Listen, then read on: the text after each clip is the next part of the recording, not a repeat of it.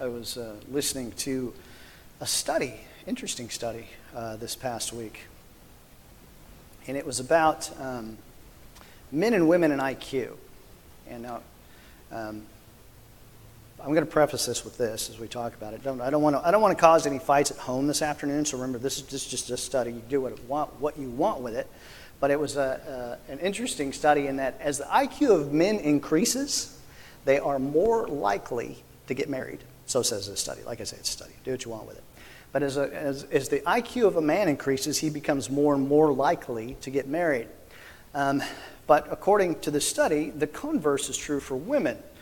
The, the, the higher their IQ, the less likely they are to get married, which is an interesting. You do what you like with that. But um, the percentages involved in this were very interesting, and they were, they were pretty dramatic, actually. I think it was, I can't remember exactly, but I think it was for every 15 IQ points over 100, a man's likelihood of getting married increases by like 35%.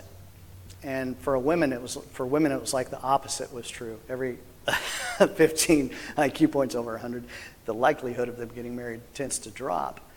But I thought that was that was fascinating. And a woman wants to marry a man who has at least a similar or higher IQ than her.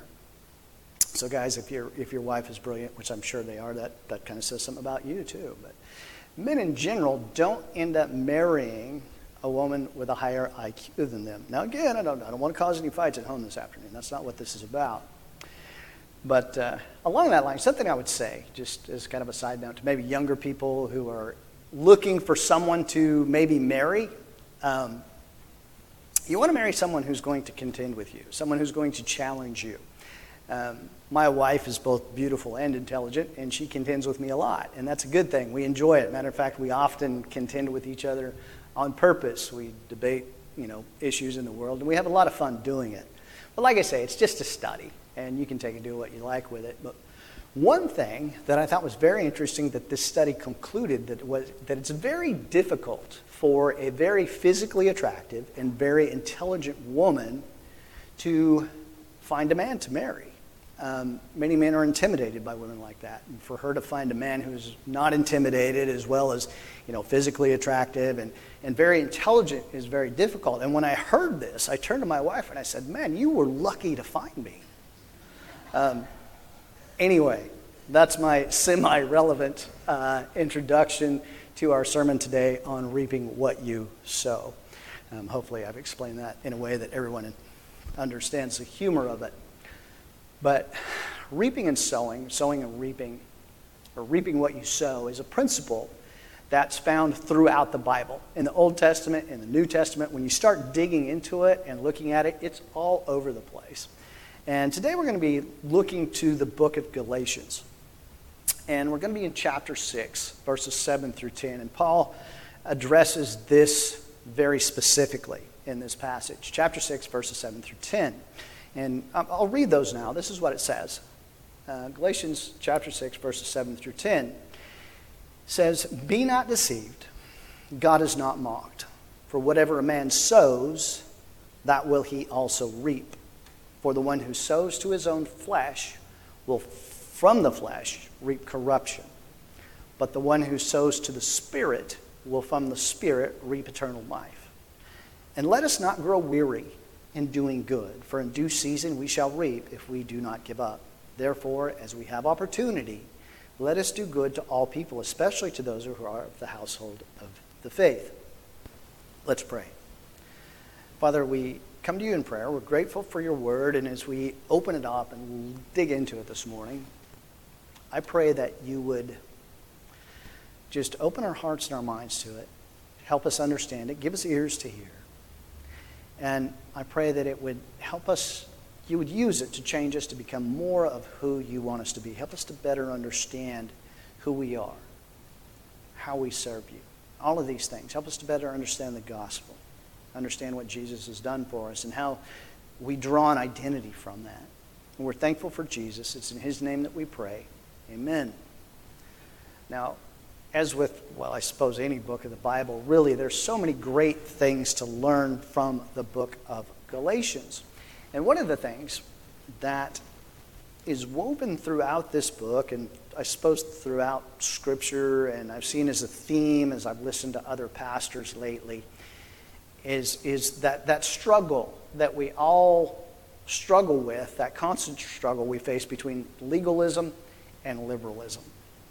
And finding that right place where right behavior and salvation come together, that sweet spot where we understand morality in light of the gospel, and the gospel in light of morality, and where we stand, and where we draw an identity that is found in the gospel of Jesus Christ as we look at these things.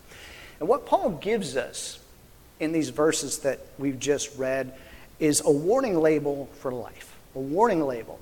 And many of the things we buy have warning labels on them. When you look at your car owner's manual, for instance, there will be a lot of instruction in there, but there's also warning labels in there. And that's kind of what this passage is. Um, an instruction manual tells us how to do things, but it also warns us about some things not to do.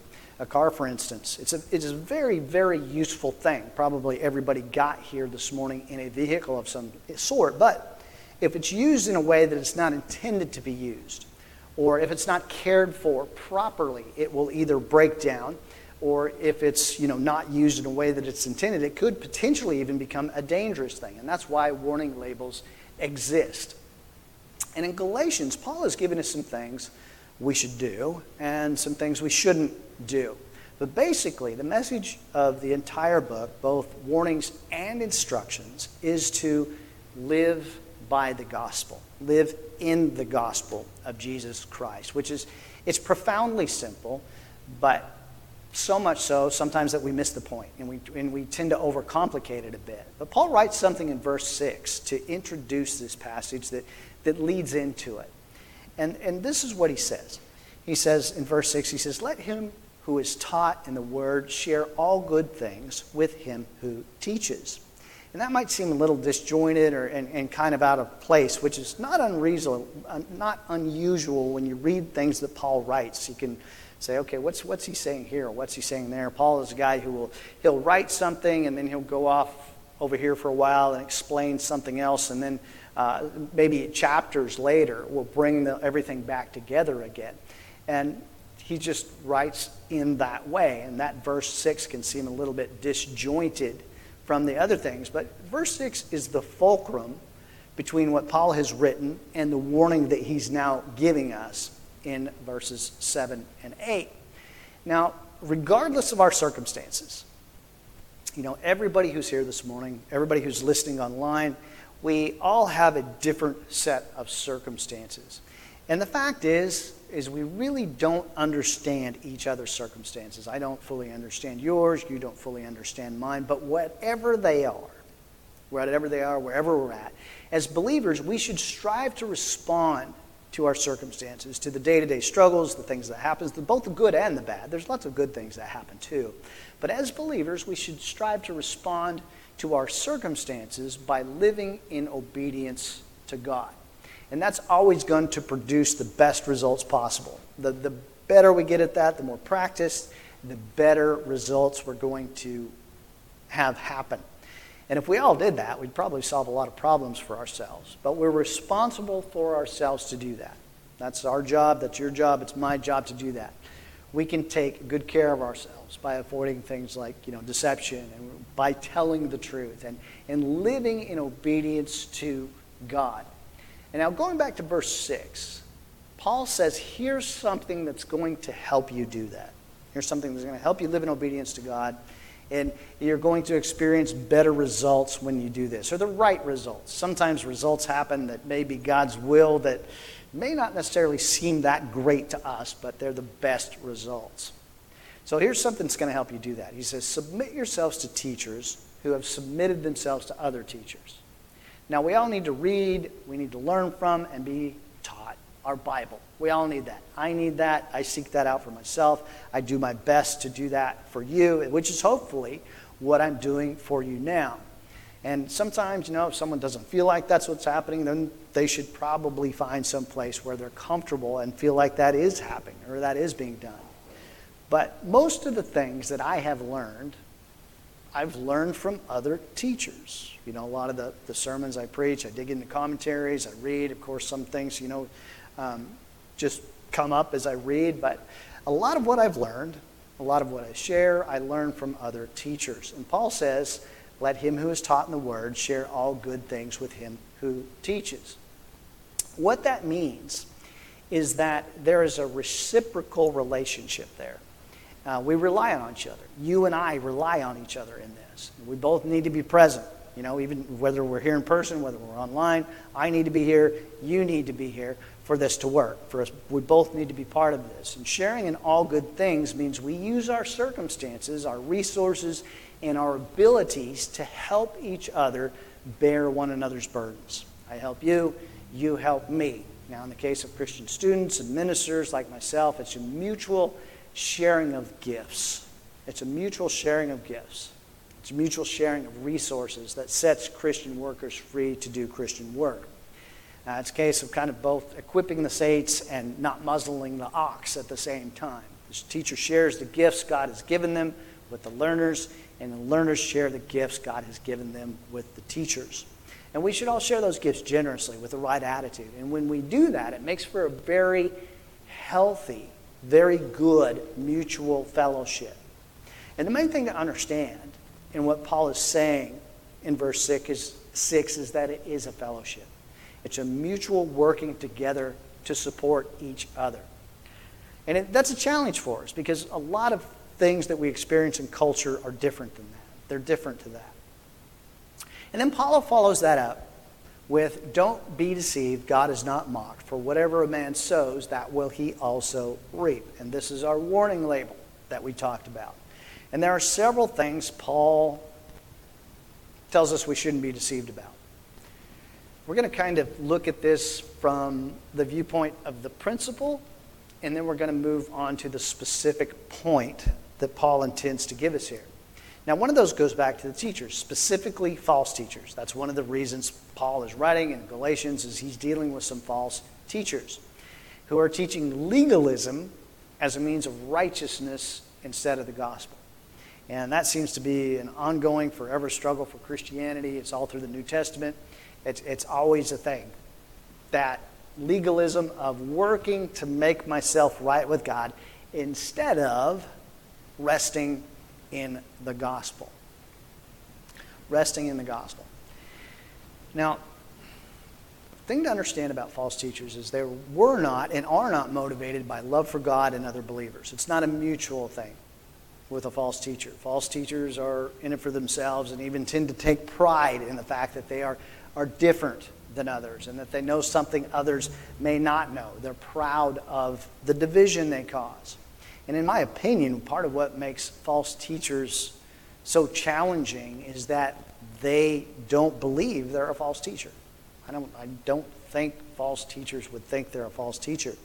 Um, they really believe what they're teaching people, and they often do it with religious vigor. And that's one of the many reasons it's so important that we seek what's true more so than we seek to be right. And Paul says, don't be deceived. God is not mocked. And what Paul says is absolutely true. God is not mocked. Now, what does that mean? God is not mocked. Now, we might think that means, well, God won't be laughed at, which is kind of true, but it's not exactly what Paul is telling us when he says God is not mocked. What Paul is telling us is that God has set a natural order to things. You know, there's gravity, there's, there's physical, moral, um, spiritual principles and laws that God has put into place. He's put those into place. And you and I are subject to that. Everyone is subject to those. And that word mocked, interestingly, it comes from a word that means to blow your nose. Blow your nose. But it's, you know, I don't, don't need to go into a big Greek lesson. But anyway, it's, it's, that's where the, the base word comes from. But the word, the way Paul uses it, means to uh, uh, turn your nose up at what God says. It's like saying, well, you can't tell me what to do, saying that to God. And God says, okay, You have a free will. You can do as you like, but that doesn't change the principles that or the laws that God's put in place. Okay, you, you have your free will. You can do what you want, but that doesn't change the way God has set things up. Okay? If you jump off a cliff, you will hit the ground hard. Sure, you can make the decision to jump off the cliff, but no one's going to walk away from that saying, ha ha, look at me, I didn't fall. See, God's principles. They don't change. Um, we can't change those. We can challenge them, but they don't change. That's because God is not mocked. That's what Paul's getting at when he says God is not mocked. His laws and principles do not change. And if we choose to act in a way that is contrary to those, or we challenge those, we work against those, Paul says, you reap what you sow.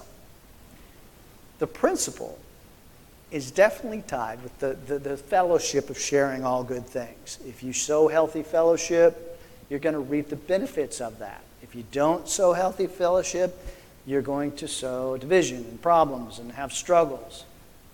You're going to be unhappy because God is not mocked. He set things up to work a certain way, and if we try to work outside of that, it's just it's not going to happen. It's not going to go well. Now, this principle applies to everything. Like I said, we're going to talk about the principle, and then we're going to talk about the point that Paul is getting at. The principle applies to everything. God has set the laws and principles of the universe in place. We reap what we sow. And something to understand about reaping and sowing is that reaping what you sow is a principle. Okay, it's not a law, it's a principle. Because you can break a law, but you can't break a principle. You reap what you sow, full stop. There's a movie called Secondhand Lions. Uh, maybe you've seen it. It's, it's actually quite good. I, if I remember correctly, it's, it's a family friendly movie. It's a good movie. It's a fun movie to watch. It's called Secondhand Lions. Anyway, in the movie, there's these two old guys, and they buy a bunch of um, seed from a traveling salesman for their garden. And they plant seed and they label all the rows in their garden. And they have rows of tomatoes and potatoes and squash and corn and, and whatever else they had in their garden. And once all the seed starts growing in their garden, they kind of look at the garden and they notice that all the plants in every row are, look the same. They look the same. And it turns out that the traveling salesman had sold them nothing but corn seed. So all the seed they bought, it was all corn seed. And so they have a large garden full of nothing but corn. So there's kind of a funny scene where they eat lots and lots of corn. But they were they thought they thought they were sowing many different things. But what they were really sowing was just corn. That's all they sowed. And the reality was all they harvested was corn because that's all they had sown. That's a principle. Those seeds aren't going to change into something else. Sowing and reaping is probably the most one of the most, at least one of the most shared experiences of human beings. We all understand that principle. We probably all experienced it to some degree. We probably all planted something, it's grown. If you've ever planted it or grown anything, you understand that you are going to reap what you sow. You reap what you sow. No matter how much we may wish we had something different, whatever we've sown is what we are going to harvest. Okay? It doesn't matter how hard we wish or try, it was something different. That's what it's going to be because, as Paul says, God is not mocked. That doesn't change. There's no changing that principle. Now, what Paul is getting at in this passage is that's not only true from an agricultural standpoint, but it's also true from a spiritual standpoint, it's true from a moral standpoint, and it's also true from a physical standpoint as well. Can you think of a time in your life? I could probably make a pretty big list of times in my life where you were wishing that you were reaping a different harvest than you had sown in the past. We've, we've probably all done that at some point.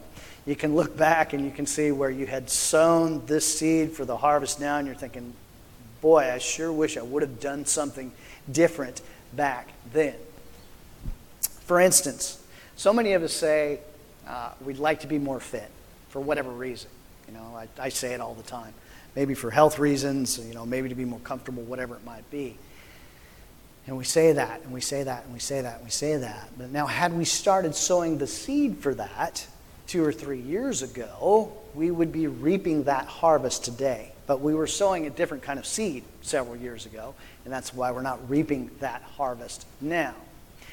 And I think a big lesson to take away from this is to pay attention, become consciously aware of what kind of seed we're sowing. Because often in the moment, I don't think we fully recognize what we're sowing and what we're going to reap later. So it's important to think about that. You know, take a moment, think about it. Might be a good exercise this afternoon. Maybe break out a notebook and jot down some notes. Okay, what kind of seed am I planting? What am I doing here? What's going to happen later because of that? Because as Paul says, God will not be mocked. Whatever seed I'm sowing, that's what I'm going to harvest later. It's not something to take lightly, it's something to take seriously, to really look into. Because the way God has set things up, the natural order of things, whether spiritual, moral, or physical, can't be avoided. It can't be avoided. We can't get around that.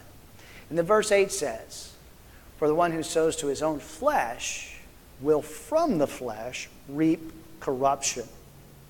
Now, when the Bible talks about flesh, it's talking about more than just our physical body.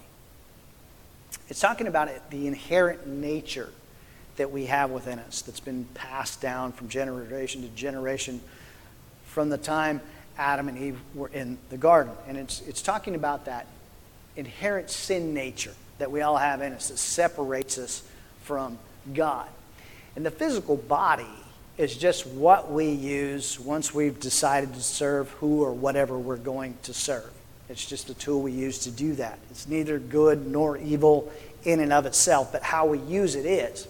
So if we let that inherent sin nature decide what seed we're going to sow, we're going to reap accordingly. One of the things that that means is that God is not to blame for a poor harvest. If we harvest, it's because we've sown seed. God's not to blame for that. The process of moral consequences is a natural, organic process that God has set up. But at the same time, I want to add this in. There are things that happen that are outside of our control. They just are. Things happen outside of our control. There's nothing we can do about it. Sometimes difficult things happen. It doesn't always mean that we've sown bad seed or that we've sown poor seed. Sometimes bad things just happen, or things we consider bad anyway. And because something difficult, somebody goes through a hard time, a difficult time, a challenging time, whatever it means, doesn't necessarily mean that they've sown bad seed. And I think that most of us would know the difference.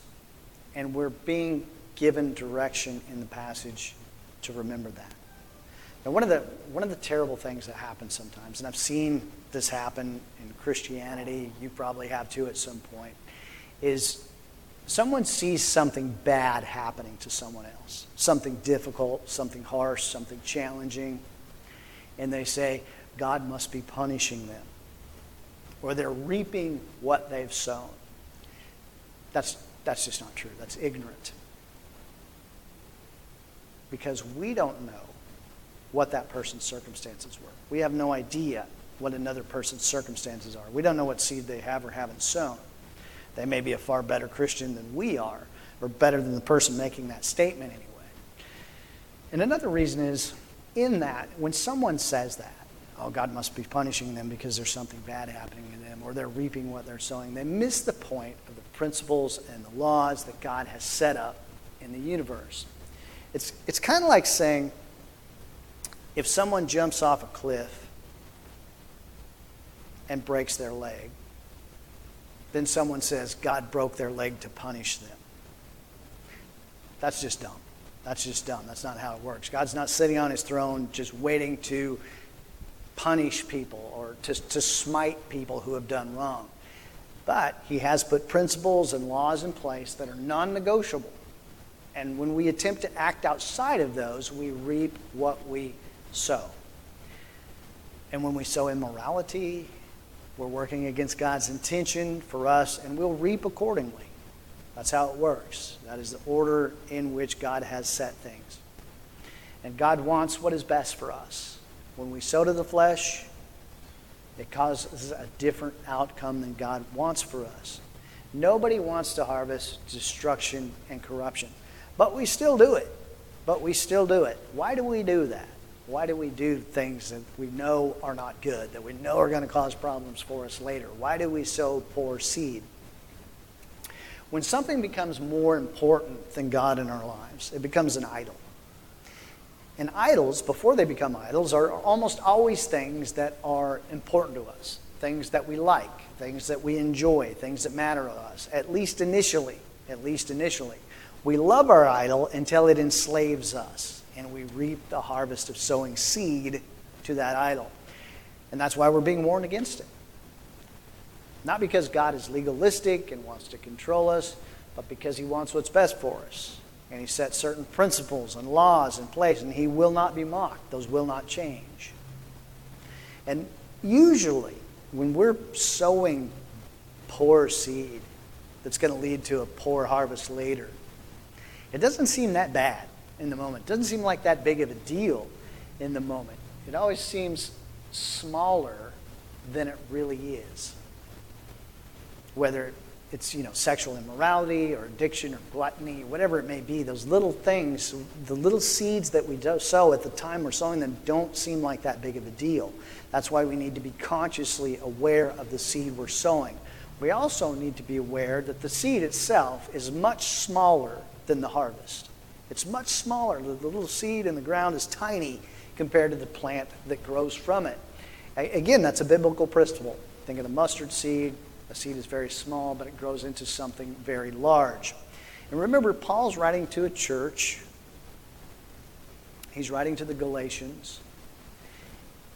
And believers are the intended audience of Scripture. Okay, believers are the intended audience of Scripture. Remember this also. If in your life you're reaping or it seems like you're reaping what is a bad harvest. Maybe you did sow a bunch of bad seed. Maybe you did do a, a, lot of that in the past, and now you are dealing with the consequences of that. Maybe you're reaping that harvest. Understand that God doesn't disown you in that. You know, it, it, it just means that you haven't been living in a way that's, that's best for you. And we're going to have to suffer the consequences if we've sown the seed, we're going to reap the harvest. But that doesn't mean God disowns you. You may be looking over your life, as, as I often do, and I wish, and I think, you know, I wish I wouldn't have sown that seed. I wish I wouldn't have done that thing in the past or those multiple things in the past. I wish I wasn't reaping this harvest now. And sometimes someone in that situation can begin to think, I, have done too much. I'm beyond God's reach. I've, I've gone into this too far. The harvest is, is, is too much. It's too big. I'm reaching such a terrible, I'm reaping such a terrible harvest that I am beyond God being able to do anything about it. But you have to remember who created the principles, who created the laws. We can be a, a, a saved believer and still reap spiritual breakdown and destruction. Okay, we can be living in a terrible harvest and still turn to God and still turn to God. We all sow seeds of sin that ultimately lead to a harvest of destruction and death. The nature living within us causes us to do that. A nature that just wants to rebel against God, wants to sow bad seed. That's in us. Verse 8, it goes on to say this But the one who sows to the Spirit will from the Spirit reap eternal life. Now, when we hear that, along with for the one who sows to his own flesh will from the flesh reap corruption. People, many people, think what that means is that if I sow bad seed, I'm going to be separated from God and I'm going to end up in hell. That's, that's often the takeaway from that. Then there's the other side of that same coin. But if I sow enough good seed, if I work hard enough, if I try hard enough, I'll reap eternal life. Listen carefully. This may be one of the most important things you ever hear. Because what Paul is teaching in that verse is actually the opposite of that. It's actually the opposite of that. This is like the point. Okay, the principle's there. It applies to all these things. You know, we've got we've got some scientists in here. I know you guys understand there's these principles and laws of the universe, and those things don't change. Reaping and sowing is a principle that's understood universally, physically, morally, spiritually, but the ultimate point that Paul is making has to do with how we as human beings relate to God. remember, Paul is writing this to deal with false teachers who are teaching that the way to God is through legalistic behavior, doing the right thing, trying hard enough. What Paul calls sowing seed to the flesh is self righteous, legalistic behavior. It's not just immorality, it's trying really hard to do good stuff. That's sowing seed to the flesh. When we're doing it to make ourselves right with God. And that's, that's where the struggle's at. Because morality is good. God wants us to do good things. But that's not how we're accepted by Him. Legalism is thinking I am sowing seed through my good works that will lead to a harvest of acceptance by God. But that's not the gospel. That's not what Paul is saying here. That is not the principle God has put in place of how people relate to him. And he will not be mocked. That is unchanging. Doesn't matter how hard you try, it's not going to work. Sowing to the flesh only reaps corruption. I looked up this word corruption when I was reading this. You know what corruption is? You can look it up in the dictionary. It means dishonest and fraudulent behavior, usually involving bribery. And I thought that is such a perfect word for that. Sowing seed to the flesh is an attempt to bribe God into accepting us. And that's an interesting thought, trying to bribe the God who created and owns everything into accepting us. There's nothing to bribe him with. What could we offer him that he doesn't already have? That makes bribing God sound like a pretty dumb idea. God has set principles in place for how we relate to him and through our flesh is not it. That's sowing the wrong seed, and that's what we do. Corruption is the harvest we will reap. And that doesn't mean don't concern yourself with doing good things. Paul very clearly goes on to say, you don't, don't go tired of doing that. Work hard at doing that. You know, do good things. That's important. But sow seed to the Spirit. Because the one who sows seed to the Spirit will of the Spirit reap eternal life. And here's the balance between knowing God, relating to God, salvation, and good works. We do good things because we love God, because we serve God, not to make us right with God. The gospel does that. Jesus does that. We cannot do that in and of ourselves. The principle God has put in place that determines how human beings relate to Him is the gospel of Jesus Christ. Jesus left heaven to came to earth to die on the cross for us. He shed his blood as a propitiation for our sins. And he rose again three days later, proving his power over death, hell, and the grave. That is the gospel. That's the good news. That's how we relate to God is through the sacrifice of Jesus Christ and placing our trust in him. Gaining and living in the understanding that Jesus is the way, the truth, and the life is sowing speed, sowing seed to the Spirit that will reap a harvest of eternal life. That's what Paul is telling us. Like I say, it's easy to confuse that. An initial reading without really understanding that, a lot of people think, oh, I've got to try really hard. But Paul's saying the opposite of that. He's saying the opposite of that. He says, if you are working to make yourself right with God, you're sowing the wrong seed because that only happens through Jesus Christ. That is the principle. There's no changing that. That's how God has made things. But doing good works, morality, that's still important. That still matters. He says, don't grow tired of doing that. But what kind of seed are we sowing? Because we can be doing the same thing with our physical body and be sowing two different kinds of seed. If we're sowing seed to make ourselves right with God, we're sowing seed to the flesh, and we will reap corruption if we're sowing seed because we love God, if we serve in Him, we're saved by Jesus, we're sowing seed to the Spirit, and we will reap eternal life. And we're either sowing to the flesh or sowing to the Spirit. Are you trusting God or are you trusting self? Sometimes we, we may get to a point where we've sown so much bad seed and we're reaping this terrible harvest and we think, God would never accept me. You know why we think that? is because we're trusting ourselves instead of Jesus. We're placing our, our, our hope in ourselves. We're sowing seed to the flesh. And that only reaps corruption. place your trust in Jesus. I'm going to ask you to stand with me for a moment. We're going to have a word of prayer. Let's pray. Father, we come to you in prayer, and I pray that you would give us understanding of this point that Paul wrote so long ago, but it's so relevant to every person who's ever lived and how we relate to you through the gospel of Jesus Christ. Not through our own works, but through Jesus, who has done everything. On the cross, he said, It's finished. He took care of it. We place our faith and our trust in him. He saves us. He offers the gift of eternal life through him. And then we spend our lives serving you out of love for you.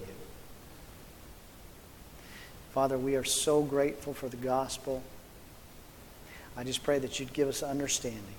And I pray if there's someone here in person, maybe someone who's listening somewhere, that they would understand that it's only through Jesus that we reap a harvest of eternal life. And I pray that we would turn to him in faith, repent of trusting ourselves, and put our hope, our faith, and our trust in Jesus Christ.